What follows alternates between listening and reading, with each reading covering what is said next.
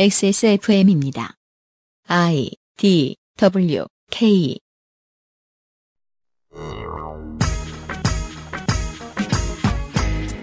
어제 우리는 미얀마에 억울하게 갇혔던 한국인 건설 현장 소장의 이야기를 들었습니다. 오늘은 현재까지의 상황 그리고 미얀마 혹은 다른 어떤 나라에서라도 우리 중 누구라도 겪을 수 있는 일들에 대해 고민해 보도록 하겠습니다. 2019년 5월 첫 번째 토요일에 그것은 알기 싫답니다.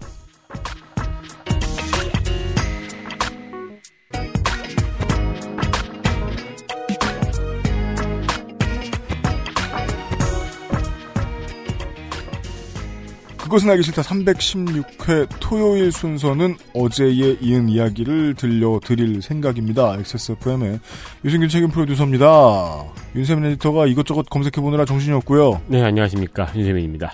80년대부터요. 80년대는 아니죠. 70년대, 심지어 뭐, 뭐, 뭐, 1차 시대 때부터도. 네. 직업을 구하느라, 그, 우리나라에 있던 사람들이 많이 여기저기 다녔어요.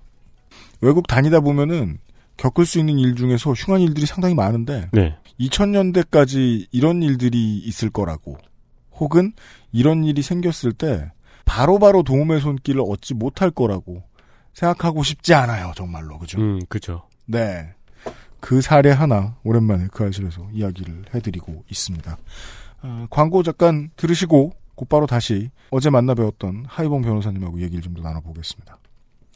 그것은 알기 싫다는 업그레이드된 과일 건강해진 스낵 푸르넥, 실천하는 사람들을 위한 노트북 한국 레노버, 강력한 체내 흡수율 평산네이처 야왕데이 야왕나이트 액세스몰 음향기기 섹션에서 도와주고 있습니다.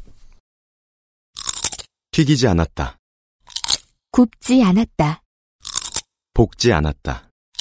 얼리지 않았다. 원적외선 복합 건조로 만들어낸 과일 그 이상의 맛. 오감만족 과일 스낵 푸르넥. 세계에서 유일하게 카본 소재로 제작한 프리미엄 노트북 레노버 싱크패드 X1 카본, X1 요가. 내 비즈니스, 내 삶의 프리미엄을 더해보세요. Lenovo for those who do.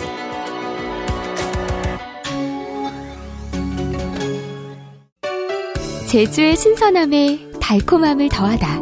과일 그 이상의 맛. 오감 만족 과일 스낵 푸르넥 감귤 초코. 네, 광고를 짧게 하겠습니다. 네, 그, 저희 광고주끼리도 경쟁이 있습니다. 음. 네, 같은 업- 몰에 입점해 있으니까요.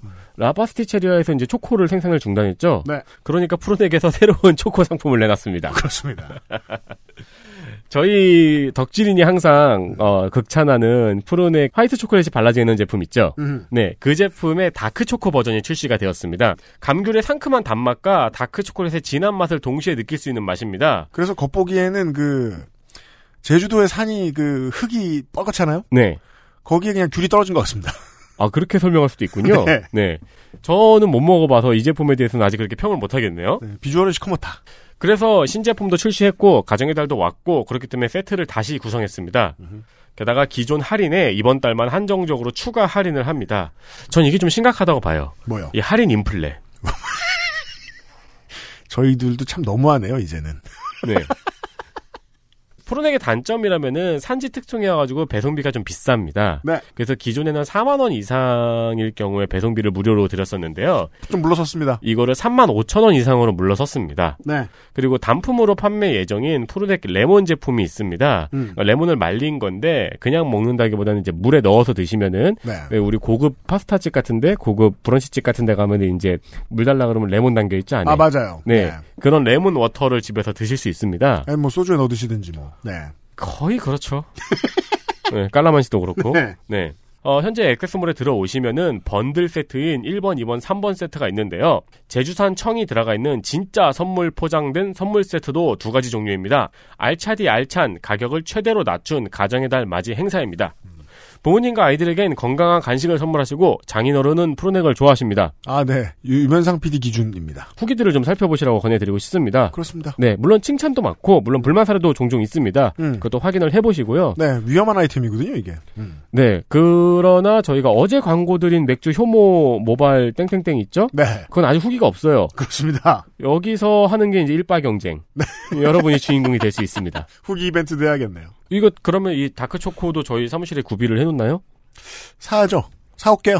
네. 네, 덕질인 오기 전에 먹어보, 먹어봅시다. 둘 중 하나잖아요. 이거를 사놓느냐, 덕질 늘출이 금지시키느냐. 둘 다 해야죠. 아. 네. 저희도 먹어보겠습니다. 사건이라는 것이 언론인이 이름을 짓기에 따라서 어떻게 들리는지가 달라지기 때문에 명명을 할 때 주의를 해야 합니다. 그럼에도 불구하고 뉴스쟁이는 사건의 이름을 지어야 하는 책무를 또한 가지고 있죠. 역설적으로. 저더러 이 사건에 이름을 붙이라면 미얀마 한국인 불법 구금 사건 정도로는 얘기할 수 있다라고 봅니다. 매체마다 입장이 다르겠지만요. 예. 이 사건을 국내 언론에 이야기를 해주고 계신 분은 피해를 입으신 분의 사위이십니다. 어제에 이어서 하이봉 변호사를 다시 모셨습니다. 네, 수고가 많으십니다. 예, 안녕하세요. 변호사 시험 세대시죠? 예, 맞습니다. 아무튼 대한민국 변호사시고 미얀마법을 처음 배우셨어요, 이 일 때문에. 맞습니다. 그걸로 무슨 일을 겪었는지를 좀 들어보는 게 앞으로 무슨 일이 생긴지 알 수, 생길지 알 수 없는 청취자들을 위해서라도 도움이 될 것 같아요. 예. 그래서 그 얘기를 좀 들어봤으면 좋겠어요, 지금은. 일단, 형사소송 절차부터 예. 정말 다른 것 같고. 예. 물론 그 절차로 하는 건 미얀마에서도 안 되겠지만. 그렇죠. 예. 이런 것들부터 좀 차이를 좀 들어볼까요, 오늘은? 대한민국과 이제 미얀마 형사소송 절차에 어떤 차이가 있는지 네. 뭐 이런 걸 좀 몇 가지 알려드릴게요. 네. 뭐이 중에는 우리나라에서 과거에 그랬던 것들도 있어요. 음. 아예 다른 것도 있고요. 그 대한민국의 경우에는 피고인이 구속 상태에서 재판을 받는 경우는 1심 절차를 기준으로 했을 때 최대 6개월까지만 구속할 수가 있습니다. 그렇죠. 그러니까 예. 이제 재판받아 나오잖아요. 네. 예, 재판 받다 나오기도 하고 판사님들은 이제 최대한 6개월 안에 구속 기간 안에 해주고. 전에 네. 재판을 끝내려고 하, 하기도 하고요. 그런데 미얀마에서는 재판 진행 중에 그런 구속 기간의 제한이 없습니다. 아이고. 그러니까 쉽게 얘기하면은 구속 피고인은 보석 허가를 받지 않는 이상 재판 절차가 끝날 때까지 구속 상태에서 재판을 받아야 됩니다. 예를 들어서 1년 동안 재판이 진행되면 그냥 1년 동안 살아야 되는 거예요. 무죄일지 모르는 가능성, 이런 거에 대한 고민이 반영이 안 돼 있군요. 법에. 예, 예, 제가 봤을 때는 그런 부분이 반영이 좀 안 돼 있는 게 아닌가. 그래서 우리나라에는 이제 보석이라는 제도가 있고, 물론 우리나라도 뭐 보석이나 이런 제도가 꽤 허가가 되지는 않지만, 네. 미얀마에는 이제 보석이 가능한 범죄, 그리고 보석이 가능하지 않은 범죄, 이렇게 두 가지로 나눠져 있습니다. 상대적으로 절도죄는 그 단순 절도죄, 예를 들어서 뭐 그런 것이 아니라 그냥 단순 절도죄의 경우에도 보석이 불가능한 범죄라고 하더라고요. 보석 신청이 불가능한 범죄. 음. 뭐 보석이 불가능한 범죄 같은 경우에는 애초부터 보석 허가를 받을 기회가 없으니까 재판 전에 이제 구속 영장이 발부가 되면은 재판 내내 구속 상태로 있어야 되는 겁니다. 물론 이제 예외는 있는데 보석 신청이 불가능한 범죄에 대해서 미얀마 형사소송법에 따르면요. 재판 절차에서 법원이 보기에 피고인이 범죄 행위를 저질렀다고 믿을 만한 근거가 없지만 재판 절차는 남아있는 경우에 법원이 재량으로 이제 보석을 허가할 수 있다. 이런 조항이 매우 예외적으로 규정이 되어 있다, 있다고 합니다. 안타깝지만 꽤나 나이롱이군요. 맞습니다. 뭐 이 조항이 적용되는 경우도 사실 제가 법조문을 일일이 찾아볼 수는 없으니까요. 네. 음. 최 소장님이 보석 허가를 받은 내용이 이 조항으로 인해서 받았습니다. 네, 결과적으로는 지금 예. 보석을 받으셨습니다. 예, 네. 예. 보석 허가를 받았는데요. 네. 변호사조차 이 조항을 저희가 보석이 가능하냐 불가능하냐 물어봤을 때 절도 혐의로 보석 신청이 불가능합니다. 음. 그러므로 병보석만 신청을 할 수 있습니다. 라고 설명을 들었기 때문에 음. 이 범죄 혐의가 없다고 봤을 때 신청할 수 있는 보석에 대해서는 변호사한테도 듣지를 못했어요. 음. 가족이나 회사나 이, 이런 조항이 있는 줄은 몰랐던 거죠. 알겠습니다. 재판 예. 진행 속도는 어떻습니까? 일단 재판 진행 속도가 되게 느려요. 예를 들어서 증인을 여러 명을 신청을 한 사건이 있다고 생각을 해보죠. 우리 네. 최 소장님 사건이 이런 사건이었어요. 음. 예를 들어서 증인을 11명을 증인으로 신청을 했는데요. 고소인이. 네. 네. 그렇다면은 예. 증인을 11명을 미얀마 건설사가 신청했으면 예. 22번 재판이 필요해요. 심리가 필요해요. 그렇죠. 네. 그 22번을 얼마나 자주 하는 겁니까? 22번의 재판을 통상 2주, 2주에 한 번씩 재판을 한다고 합니다. 근데 최 소장님 같은 경우에는 이제 변호인 측에서 구속 상태의 인점, 외국인 인 점 이런 것들을 고려해서 네. 매주 재판을 열어달라라고 이제 부탁을 했고 그렇게 해서 매주 재판이 열리게 되었다고 합니다. 그렇게 매주라도 예. 5개월이에요. 그렇죠. 22주니까요. 네. 매주라면 이제 5개월인데 매주 이루어지긴 했습니까? 아닙니다. 왜냐하면은 2월 22일부터 4월 30일까지 재판이 9차례 진행됐습니다. 네. 근데 그 중에서 고소인이나 증인이 출석하지 않아서 재판이 연기된 게 4번입니다. 그런 식으로 하면 반년은 그냥 우습게 지나가네요. 그렇죠. 풀려날 수, 그러니까 지금은 풀려나셨지만 그 당시에 예. 법의 전제를 놓고 보면은 풀려날 기약도 없는 상태로. 맞습니다.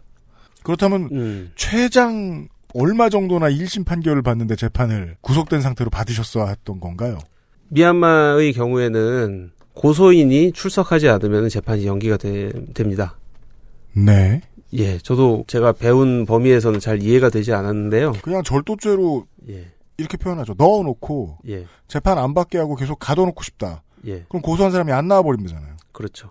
음. 그렇게 매 재판마다 두 번씩은 그렇게 불출석하더라도 재판이 진행되질 않아요. 음. 교도소에 있는 시간은 그렇게 두 배씩 길어질 거고요. 그렇죠. 그렇게 하면 두 번 연기하고 세 번째에는 이제 법원에서 강제로 이제 그 증인이든 고소인이든 법원으로 데리고 오- 오게 해서 세 번째에는 출석을 하게끔 그렇게 돼 있습니다. 거기다 이제 뭐 음. 증인도 어쨌든 고소인이 신청한 증인일 거 아니에요. 예. 그러면 증인도 똑같이 연기를 할 수 있는 거고요. 맞습니다. 그래서 고소인 측에서 신청한 증인한테 고소인이 예를 들어서 뭐 이번엔 안 나와도 된다 뭐 이런 식으로 얘기를 해서 넘긴다. 네. 그러니까 악용할 수 있는 경우를 상정을 해보는 거예요. 네. 그렇게 악용을 한다 그러면은 증인이 11명이니까 기본적으로 22번 재판을 해야 되고 22번의 재판을 모든 증인이 이제 다 두 번씩 불출석해서 연기된다 그러면 증인당 세 번씩 재판을 해야겠죠. 음. 그렇게 치면은 22 곱하기 3 하면은 최대 66주를 증인 신문 하는 데에만 보내야 되는 거예요. 1년이 넘습니다. 예, 맞습니다. 1년 3개월입니다.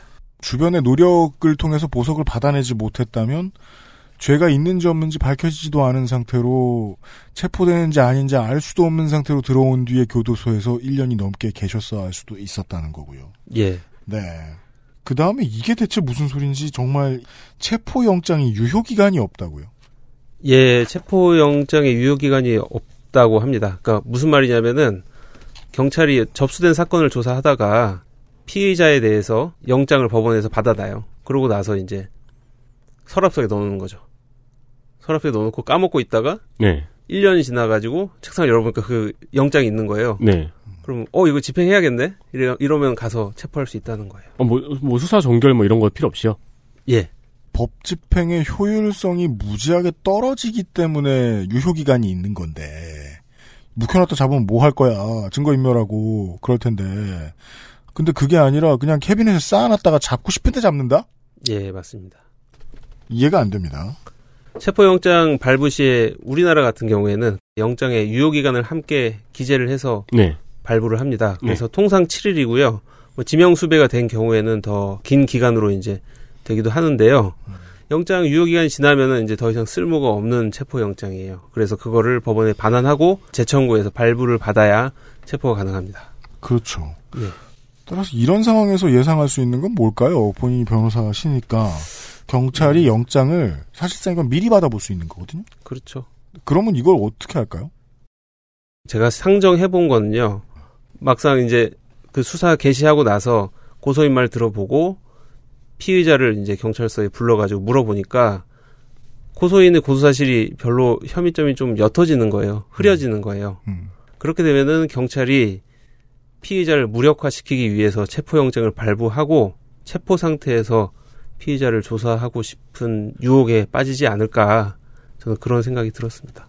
경찰이 기왕 시작한 조사를 수사를 성공적으로 끝내고자 하는 유혹을 받는다면 예, 그래서 이런 표현이 나오는군요. 피의자를 무력화시키기 위해서 예 맞습니다. 피의자가 죄가 있든 없든 미리 발부 받아놓은 영장을 그때 휘두를 수 있다. 나중에 맞습니다. 그 가능성이 높아질 때는 경찰 입장에서 어 내가 수사 잘못했나 보네라는 의심이 오히려 들었을 때 그렇죠. 피고인이 범죄를 저질렀다고 믿을 만한 근거가 없는 상태에서 체포 영장이 나온 거고 구속이 된 거고 구속된 상태에서 재판을 무기한 연장시킬 수 있는 거죠. 최대한 이제 선의로 보면은 네. 체포 당시 그리고 구속영장 발부 시에는 이제 고소인이 제출한 자료들을 음. 이제 바탕으로 해서 음. 체포영장도 발부되고 네. 구속영장도 발부가 됐겠죠. 그러고 나서 재판을 시작하고 나서 보석이 받아들여진 게 첫 번째 증인에 대한 증인 신문 주신문이 끝나고 난 다음이거든요. 음. 그러니까 증인의 말을 들어보니까 이거는 뭔가 셋업된 거다라는 네. 네. 느낌을 판사가 받고서 네. 풀려났을 수도 있어요. 하지만 윤세민 에디터님이 말하신 것도 저는 뭐 그게 틀렸다고 말하기는 어려울 것 같아요. 음. 네. 네. 그 이상한 점들 몇 가지가 지금 나열되고 있는데요. 어, 가장 말도 안 되는 게 이렇게 외국인을 잡아들여 놓고 재판이 현지어로 진행되면서 법원에서 통역을 제공하지 않는다. 예, 맞습니다. 이러면 피해자에게 사실상 법률 서비스가 안 되고 있는 거죠, 그 나라에서. 저는 뭐 최소한 영어로라도 모르겠어요. 영어로도 안 해준다. 예, 영어로도 안 해주고요. 그냥 현지어로 계속 진행이 됩니다. 이렇게 되면 보통 법률 서비스가 잘 후진한 나라에서 겪는 가장 큰 문제는 죄를 지었든 안 지었든 사람들이 자기가 돈을 써야 된다는 건데 예, 통역을 막 자기 돈으로 대동하고 막 그래야 되나요? 그럼 그래야 되는 상황입니다. 뭐 우리나라 같은 경우에는 뭐 통역인을 지원을 해주기 때문에 네. 판사가 묻는 말이 있으면은 통역해가지고 다시 현지인이 대답을 하면은 뭐 판사한테 전하고 이렇게 진행이 되는데요. 미얀마의 경우에는 통역인은 이제 피고인이 직접 대동을 해야 됩니다. 음. 그 미얀마어 모르는데 통역 고용할 돈이 없다면 아까 유피디님이 말씀하신 대로 네. 미얀마어로 진행되는 재판을 그냥 듣고 있을 수밖에 없습니다. 실제로도 최 소장님 포함해서 두 분은 사실상 재판 진행 중에는 어떤 내용이 오가는지를 알 수가 없는 거예요. 음. 네. 그 상황이 정말 정말 말이 안 돼 보입니다. 뭐 여기까지 들으신 건 좀 제너럴한 얘기였고요. 광고를 좀 듣고 와서 그 재판의 디테일 몇 가지를 조금만 더 좀 짚어볼게요. XSFM입니다. Bluetooth, headphone, Monster, Sony, Jabra, wireless. Join the freedom. Access Mall. 글로벌 판매량 넘버원 노트북 브랜드 레노버에서 gaming 노트북을 제작한다면 프로게이머를 위해 최적화된 리전 Y 시리즈를 액세스몰에서 확인하세요. Lenovo for those who do.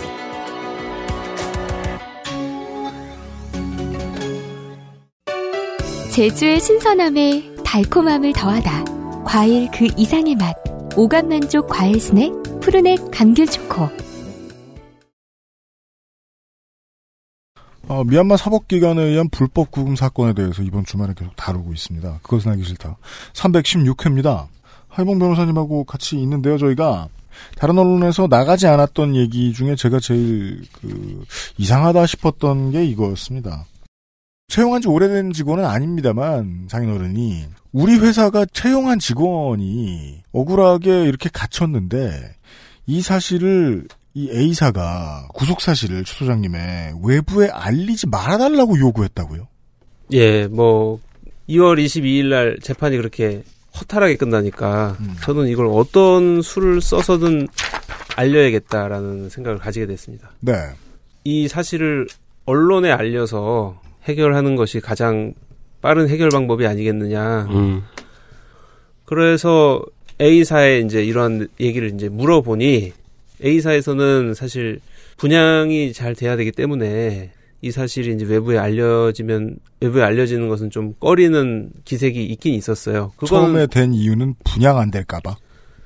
그거는 뭐 저도 어느 정도 타당성이 있다고 봐요. 이 공사는 사실상 그 분양 대금으로 순수하게 이루어지고 있는 사업으로 저는 알고 있거든요. 음.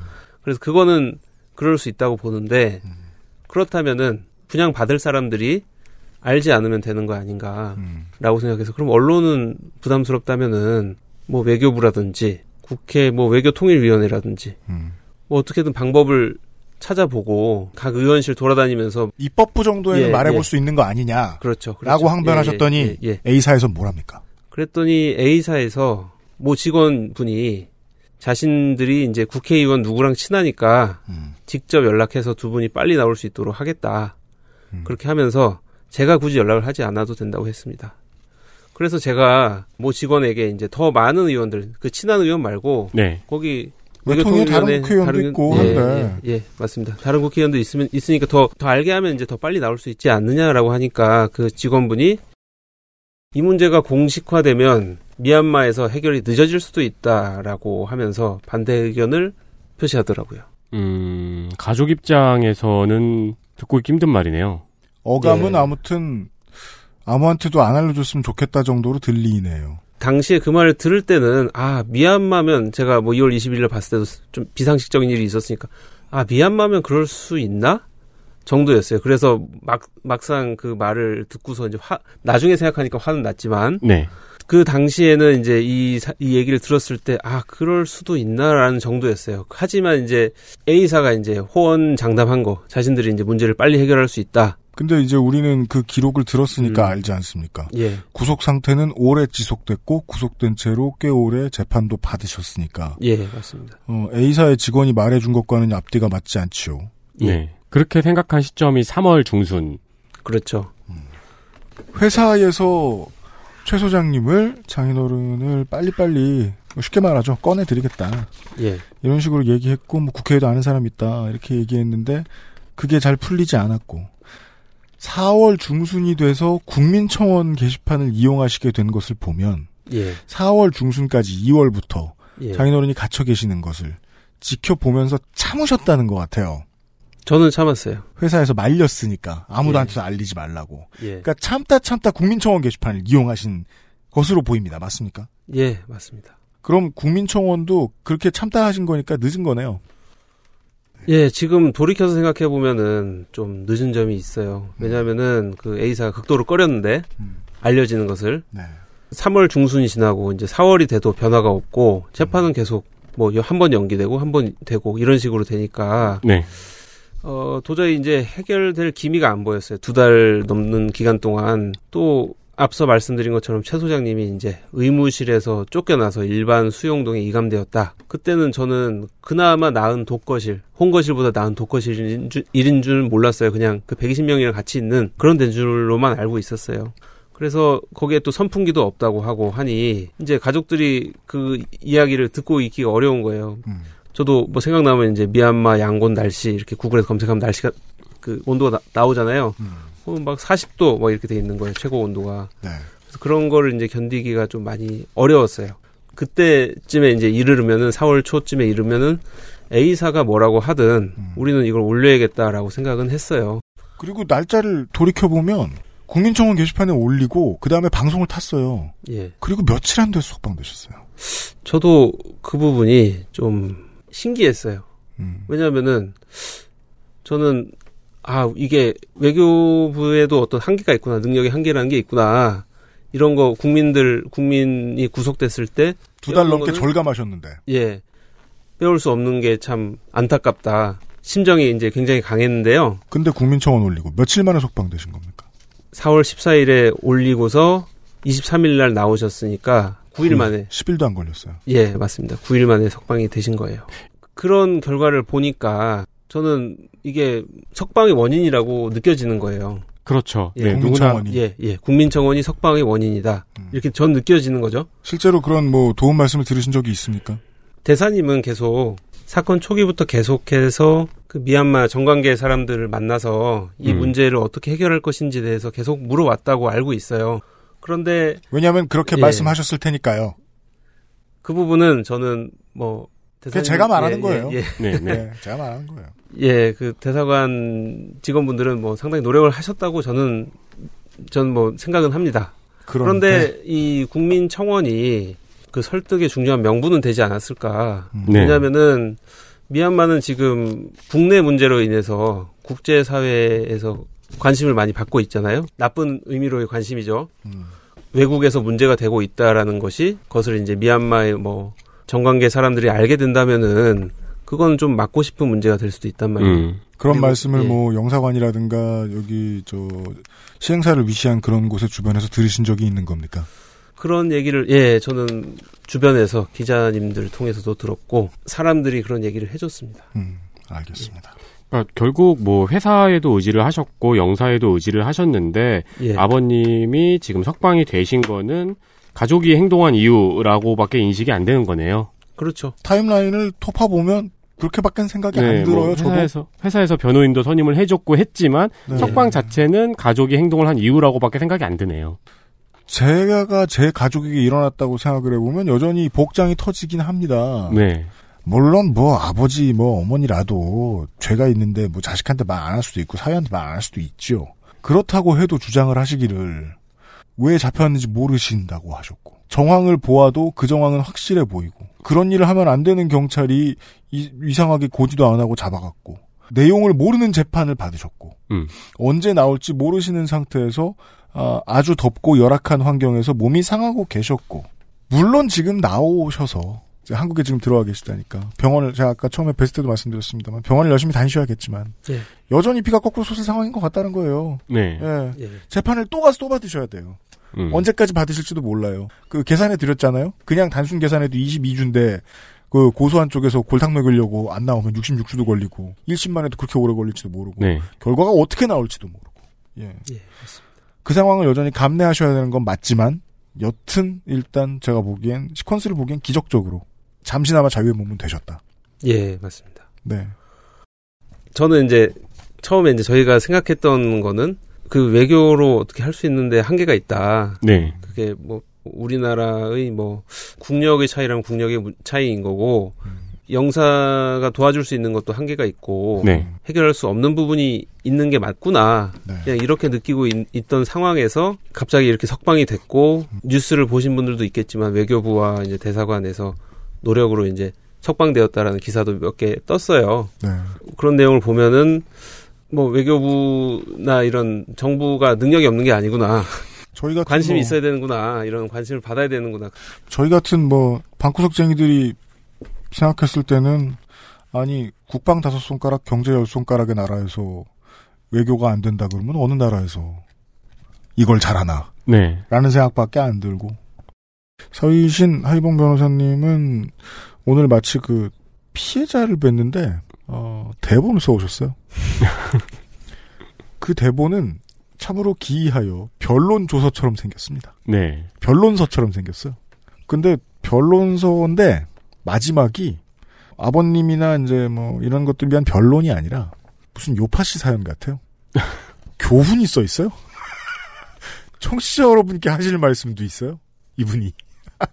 예, 뭐 저희 이제 가족들이 이제 경험한 걸 바탕으로 해서 구금되었을 때 어떻게 해야 되는지 만약에 네. 가족이 내 가족이 외국에서 구금됐다면 어떻게 해야 될지 뭐 경험한 것을 바탕으로 간략하게 좀 말씀을 드리겠습니다. 네. 뭐 더 자세한 정보랑 더 확실한 정보는 검색창에서 음. 영사콜 센터를 검색을 해보시고요. 네. 어, 먼저 그 가족이 이제 외국에서 구금되었다 이런 소식을 들었다면은 음. 현지 영사에게 해당 사실이 통보됐는지 음. 그 영사가 이제 구금된 가족을 면담했는지 여부를 먼저 확인을 해보시기 바랍니다. 네. 그 소식을 누가 전해주느냐? 뭐 전해주는 사람이 뭐 같이 여행을 갔던 사람이라든지 네. 그 사람한테 물어봐야겠죠. 음. 그 사람한테 물어보고 그 영사가 알고 있는지를 먼저 확인을 하십시오. 네. 그렇게 한 다음에 이제 현지 영사의 전화번호를 국제 전화비를 아까워하지 마시고 네. 전화를 계속 하십시오. 음. 그래서 전화를 해야 되는데 만약에 전화번호를 모르겠다. 음. 그럼 영사 콜센터 통해서 전화번호를 문의하거나 그래도 모르겠다. 만약에 알려줄 수 없다고 한다거나 그런 그런다면은 현지 한인회에서는 사실 음. 영사가 매우 중요한 역할을 하고 있기 때문에 네. 현지 한인회에서 영사의 전화번호를 모를 수는 없습니다. 그래서 현지 한인회를 통해서 음. 도움을 구하시는 게 좋을 것 같습니다. 그리고 보통 또 영사영사증 지어증 KR 가면은 또 웬만한 것들은 나와 있어서 거기서부터 접근하셔도 되긴 될 것 같아요. 그죠? 아, 영사한테 먼저 전화하고. 예.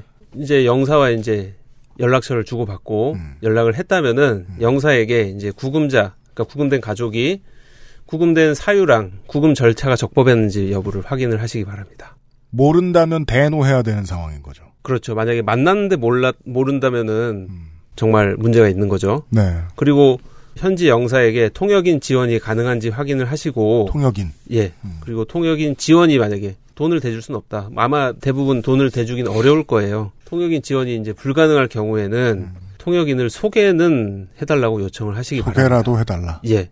그래도 만약에 통역인조차 소개할 수 없는 상황이다. 그러면은 코트라에 가시면 각 나라별 정보가 있는데 네. 그 정보에 보시면 현지에서 섭외할 수 있는 통역인에 대한 정보가 아 코트라에서 예 코트라에 있습니다. 코트라 음. 각 지- 세계 지역별 정보가 있는데 그건 일하는 사람들을 위한 정보일 테니까 예 맞습니다. 예, 확실하겠군요. 예 음.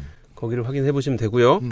그 다음에 구금자와 이제 면회와 관련해서 말씀을 드릴게요. 그 구금된 가족이랑 소통을 해야 되니까요. 음. 그래서 구금된 가족과 이제 면회할 수 있는 상황이면은 현지를 방문해서 면회를 하시고 면회 신청 절차는 영사한테 문의하면 되고요. 구금 경위에 대해서 한번 다시 한번 자세하게 물어보십시오. 만약에 영사가 적법하다고 하더라도 음. 구금 경위를 자세하게 써서 그 내용을 현지 변호사에게 물어보십시오. 영사와 면담에서 그 구금된 가족이 긴장해서 제대로 설명을 못하지 못하는 경우가 많이 있기 때문에 음. 직접 만나서 물어보면은 상세하게 들을 수 있을 겁니다. 음. 그리고 만약에 구금자와 면회가 불가능한 상황이면은 서신을 주고받을 방법이 있는지를 안내를 해달라 요청을 하시고 그것도 영사에게 물어보는 게 합, 합당한 겁니까? 예 저는 그렇다고 생각합니다. 음. 연락을 주고받을 사람 중간에 이제 뭔가 매개해줄 사람이 있어야 하는데 네. 당황하게 해드리긴 싫습니다만 영사가 막 귀찮아요. 이러면 어떡해요? 저라면은 만약에 그런 상황이다 귀찮아한다 그래도 당신이 내 세금으로 일하는 사람 아니냐라고 네. 물어보시고 정당이 말할 만한 사유가 충분히 된다. 저는 그렇게 생각합니다. 음. 음. 끈질기게 요청하고 전화하고 예 네. 알겠습니다. 한인회는 웬만해서는 검색이 되네요. 아우 그럼요. 네. 네. 제가 자메이카 한인회도 검색을 해봤고, 한인회가 인터넷을 얼마나 좋아하는데요. 네. 거기서 자메이카 한인을 찾죠.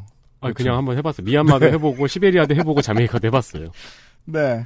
하봉 변호사님을 제가 따로 뵀을 때 뭐 개인적인 것도 많이 질문 드리고 그랬는데 저는 사실 뭐 가족에게 이렇게까지 심각한 일이 발생해 본 적이 없어서 거의 많은 사람들한테 없죠. 네 제가 뭐 이해합니다 뭐 이런 말씀 드리는 것도 좀 멋졌고 그런데 다만 그래도 어, 크게 고생하셨다는 말씀은 드리지 않을 수가 없습니다. 네. 네. 게다가 또 앞으로 겪으실 일들이 또 남아 있어가지고 앞으로 계속 필요하실 텐데 수고를 부탁드리고요. 네. 예. 특히나 오늘 나와주셔서 예, 자세한 얘기 해주셔서 감사드립니다.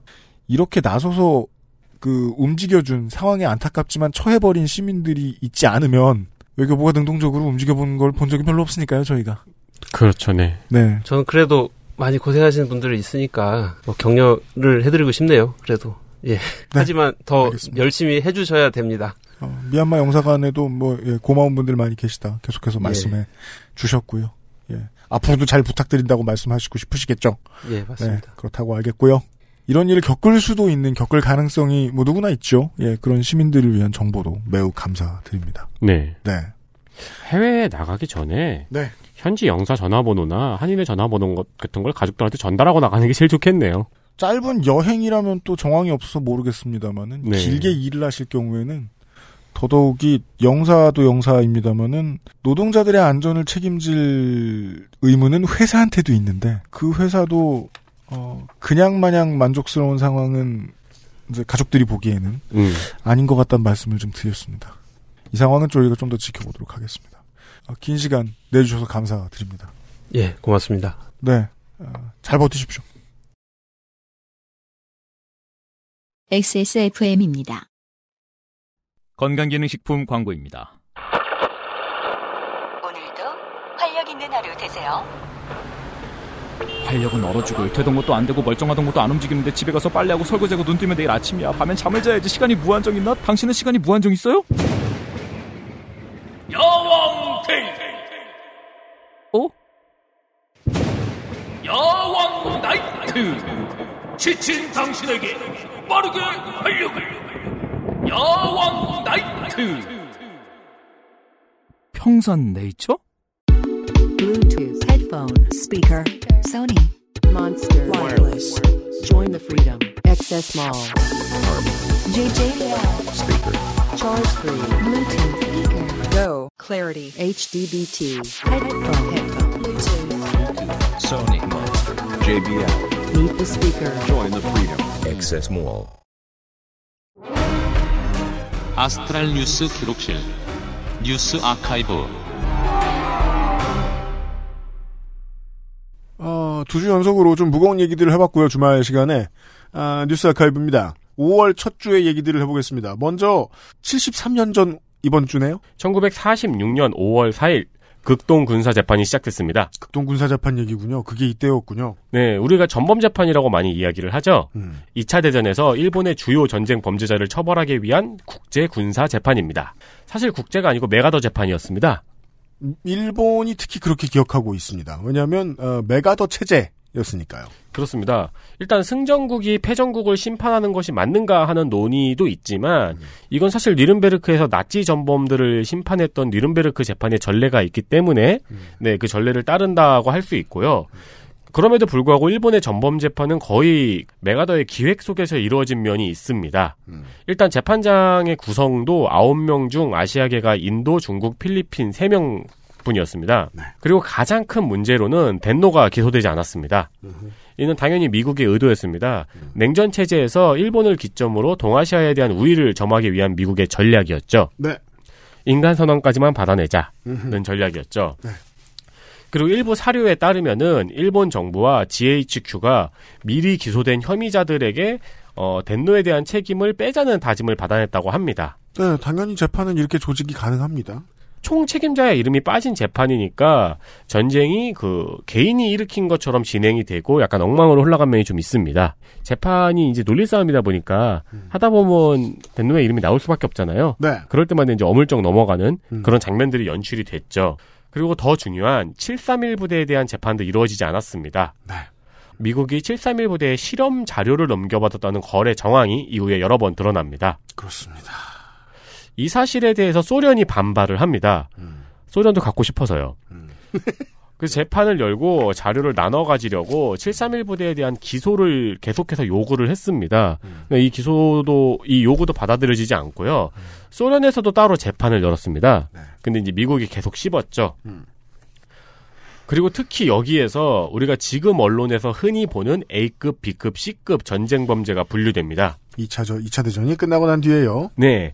어, 근데 지금 언론들이, 그리고 우리들도 A급이 심각하고, B급이 조금 덜 심각하고, C급은 조금 그냥 그런, 이런 의미로 이해를 하잖아요. 네. 근데 그거는 클래스를 급으로 번역했기 때문에 생긴 오류이고, 사실 심각도가 아니고 종류에 따른 분류입니다. A급은 평화에 대한 범죄, 즉, 전쟁을 기획한 것에 대한 범죄이고요.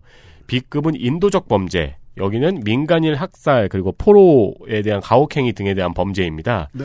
그리고 C급은 B급을 저지른 사람이 상급자의 명령에 행했을 때 상급자의 책임을 묻는 형태입니다. 당연히 한 명이 다 해당하는 경우도 있고, 네. 뭐 A급, B급만 해당하는 경우도 있고 그런 식이죠. 중요한 상식이군요. 네. 반민특위의 실패에 대해서 이게 한국만의 문제인 것처럼 생각할 수도 있습니다. 보고 있으면 늘 억울하니까요. 네. 근데 그 2차 대전 패전국과 그리고 패전국을 위시해서 이제 그때 자유를 얻어낸 상당히 많은 나라들의 경우에 이런 일들이 되게 많았습니다. 맨날 프랑스 얘기하는데 프랑스가 좀 예외적인 경우였던 거고요. 예. 그러네요. 한동안 잊고 있었네요, 이 일. 아, 그 다음 뉴스도 되게 오래됐네요. 이것도 27년 지났네요. 네, 유명한 사건입니다. 최근에 Straight Outta Compton에서 한 번 더 조명되었죠. 네. 이거 표 살 때 매표소에서 발음을 다들 어떻게 하셨는지 전늘 궁금해요. 물론 이 문장은 그 한 단어처럼 읽힙니다. 미국에서 그냥 Straight Compton인데. 네. 근데 이거는 표는 저 온라인에서 사야죠. 그래서 저는 이제 극장 가가지고 Straight Outta Compton 한 장 주세요라고 할지 왜 고민해? 모바일로 사라 모바일로. 아이스 큐브처럼 Straight Outta Compton 이거 그냥 말지. 총 쏘고. 아니에요. 네. 로드니 킹에 대한 경찰의 집단 폭행 영상이 언론에 보도되고 이후 재판에서 이들이 모두 무죄 판결을 받으면서 4월 29일에 폭동이 시작됐습니다. 경찰로는 감당이 되지 않아서 주 방위군은 물론 연방군까지 투입이 됐습니다. 하지만 나성인이 말했듯 이 사건은 코리아타운의 피해가 가장 심각했습니다. LA 폭동으로 인한 전체 피해액이 7억 달러 정도인데요. 이 중에서 한인 사회의 피해가 3억 5천 달러입니다. 그렇습니다. 그리하여 이것은 이제 LA 한인 사회의 민족적 비극으로 계속 자리하게 됩니다. 네, 지금에 와서는 경찰 당국이 백인 지역의 경계만 강화하고 코리아타운으로 이어지는 지역의 경계를 하지 않았으며 또한 로드니 킹 사건과 비슷한 시기에 있었던 일명 두순자 사건, 라타샤 할린스 라타샤 할린스 살해 사건이 있었습니다. 네. 라타샤 할린스 살해 사건은 흑인 소녀인 라타샤 할린스와 편의점 주인인 두순자 씨가 편의점에서 오렌지 주스를 훔치려 했다는 갈등을 시작으로 그 두순자 씨가 폭행을 당했어요. 어, 이 폭행을 당한 두순자 씨가 라타샤 할린스를 총으로 쏴서 살해한 사건입니다. 재판부에서는 CCTV 영상을 확인한 후 두순자 씨가 생명의 위험을 느낄 만한 정황을 인정하고 사회봉사와 집행유예 판결을 내렸습니다. 당시 LA 언론은 이 사건을 집중 보도하면서 이 폭동의 방향이 흑인과 한인들의 갈등으로 이어지도록 부추기기도 한 면이 있습니다. 네. 왜냐하면 주류 언론은 이것을 흑인들의 탓인 것처럼 보여주려고 하는 습관을 그때부터 보여주, 보여, 아, 하긴 그때부터는 아니죠. 70년대부터 을에 있었던 습관을 이때 너무 많이 보여줘서 언론에 대한 유색인종들의 불신이 어마어마하게 컸었고요. 네. 어, 또, 그, 한국인, 그니까, 한인들, 이민들, 이민자들의 입장에서는 이게 한국인은 한국에 있는 한국인이나 외국에 있는 한국인들이나 요즘 세대가 아닌 이상 마인드들이 되게 비슷했습니다. 법이 어떻든, 차별이 어떻든, 그 나라 문화가 어떻든 우리는 일만 열심히 하면 된다. 네. 법이고 뭐고 우리는 그냥 착하게 열심히만 살던 그런 시절이었는데, 어, 시민으로서 받아야 할, 응당 받아야 할 치안 서비스 같은 걸 못 받고, 정치적인 힘이 없다는 게 이런 거구나, 라는 게, 이제, 그 당시의 사진들로 남아 있죠. 세탁소나 편의점을 운영하던 사장님들, 거기 직원들, 이런 사람들이 총을 들고 옥상에 올라가 있죠, 다. 네. 예. 그래서 주방위군이 안 오니까 방위군의 역할, 경찰의 역할을 다 합니다. 실제로 사망사고도 많이 났고. 네. 네. 그러고도 아직 고쳐지지 못한 점에 대해서 지난번에 나성인이 설명을 해준 게 있었고요. 네. 이런 일이 있었어요. 한국에 사시는 한국인 여러분. 네. 그래서 이제 나성인이 말한 것처럼 어, 이 사건은 이후 이민 1.5세대, 2세대들이 한익의 권익을, 권익을 보장하는 사회운동 및 정치계 진입의 계기가 되었죠. 그렇습니다. 네. 마지막 뉴스를 볼까요? 마지막 뉴스는 최근 뉴스입니다. 2017년 5월 3일 국토부에서 65세 이상 택시기사들에게 주기적으로 자격을 검사하는 자격 검사제를 도입하려고 하자 택시업계가 집단 행동을 예고했습니다. 네티즌님이 지적했었고 최근엔 우리나라에서도 많이 지적되고 있는 문제죠. 결과적으로 2017년 5월 3일에 집단 행동은 이뤄지지 않았는데 이 갈등은 2018년에도 있어서 업계의 반발로 자격 검사를 적성 검사로 대체하려는 시도가 있었고 이 갈등은 올해에도 똑같이 이어졌습니다. 이게 이제 지자체에서 농촌 지자체에서 흔히 하고 있는 운전면허 반납하고는 이야기가 조금 다른 게요. 이거는 산업의 측면에서 봐야 되는 게 좀 있죠. 왜냐하면 65세 이상이 운전에서 위험하다는 건 둘째치고 어, 택시 기사의 수가 좀 줄어들었으면 좋겠다라는 저쪽에 공감대가 있었던 모양인데 택시 기사들은 주로 65세 넘은 분들이 되게 많기 때문이고요. 네. 그래서 이 고령 택시 운전자들의 운전 능력과 아닌 척 하면서 함께 검토되는 게 택시 과잉입니다. 실제로는 이게 더 주인공이에요. 네. 올해 그 택시 카풀업계 대타협에 초고령 운전자 개인 택시에 대한 감차가 포함이 되어 있었죠. 음. 그 사실 이거는 카풀업계 얘기하고는 다른 얘기인데 이게 포함이 되어 있었어요. 네. 여기에 있는 감차 보상금이 사실상 이 고령 택시 운전자에 대한 보상책이 되는 거죠. 음. 다만 이건 현재 각 지역에서 이 감차 보상금 때문에 진통을 겪고 있는 상황입니다. 네. 개인 택시 시세라는 게 워낙 복잡해서 그렇죠. 그렇습니다. 서울 같은 경우에는 서울시가 1,300만 원을 지원하고 나머지를 택시업계가 지원하면서 8,300만 원 정도인 걸로 알고 있는데 네. 이 개인 택시 면허 시세는 지역마다 다르기도 하고 또 각 지역마다 택시업계에서 출연하는 자금에 대해서 불만을 가진 경우도 많아서요. 네. 약간 이것도 갈등이 지역마다 있습니다. 그렇습니다. 그 운수업자가 더 많이 필요하던 시절, 즉 인구가 폭발적으로 늘어나던 시절에는 운수업이라는 게 쉽든 쉽지 않든 간에 꼭 필요한 직업이었고 인기 있는 직업이었어요. 그 운수업은 늘 인기 있는 직업이긴 해요. 네. 다만 그럴 때 정치권은 보통 미래를 내다보지 못합니다. 나중에 뭐 사람들이 좀 줄어들고 고령화가 진행되었을 때 면허를 반납해야 된다. 그러면 가장 먼저 생각나는 게 본전입니다. 근데 노란 번호판은 너무 빨리 값이 올랐습니다. 네. 이걸 만약에 어떤 사람이 나쁜 마음을 먹고 투자를 해야겠다고 투자를 했으면 아파트보다 더 수익을 냈을 거예요. 음. 그거는 이 화물 운수든 여객 운수든 마찬가지입니다. 택시 운전사가 되는 데는 돈이 이미 너무 많이 들었기 때문에 정치적으로 출구 전략을 마련해 주는 데는 돈이 되게 많이 들어요. 이게 가장 큰 문제일 거고 앞으로 겪을 거고. 예. 그 외에는 2017년에 냈던 디테일 중에 제가 가장 마음에 안 들었던 건 65세는 너무 젊다. 네. 라는 거였습니다. 네. 제가 정치적으로 가장 큰 미스라고 느낀 게 그거였거든요. 65세가 틀렸다. 네. 70세만 돼서도 받았을 거예요. 몇 살을 사는 시대인데. 그, 시대가 바뀌어서, 어, 연령별 건강 수준의 개념도 많이 바뀌었기 때문에 그걸 좀 적용을 잘 해봤으면 어땠을까 하는 생각이 있어요. 그건 택시업계 아니라도 그 모든 문제에서 다 발생할 겁니다. 60대에서 70대 초반, 70대 중후반까지는 무슨 직업을 갖는 게 좋을 것인가? 네. 에 대한 사회적 타협으로 공론량이 커져야 돼요. 이건 현재 진행형이네요. 네. 이런 뉴스들이 있었습니다. 윤세민 에디터 수고했습니다. 네, 감사합니다. XSFM입니다. 건강기능식품 광고입니다. 어이, 오늘 퇴근하고 집에 가면 뭐하냐? 이렇게 피곤한데 밤에 집에 가면 자야지. 요즘 가뜩이나 면역력도 떨어져가지고 내가 지금 야왕 테이 어 그 무슨 야왕 나이트 체내 흡수율을 높인 농축 홍삼 야왕 테이 어? 평산 네이처?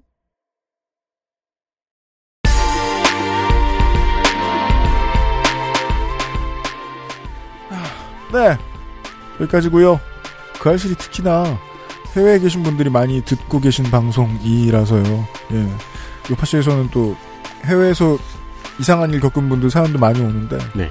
가끔 시겁할 때가 있어요. 이거 뭐 웃을 일이라고 요파시에 사연을 보내시냐. 음, 그쵸. 영사관부터 좀 가보시지. 음.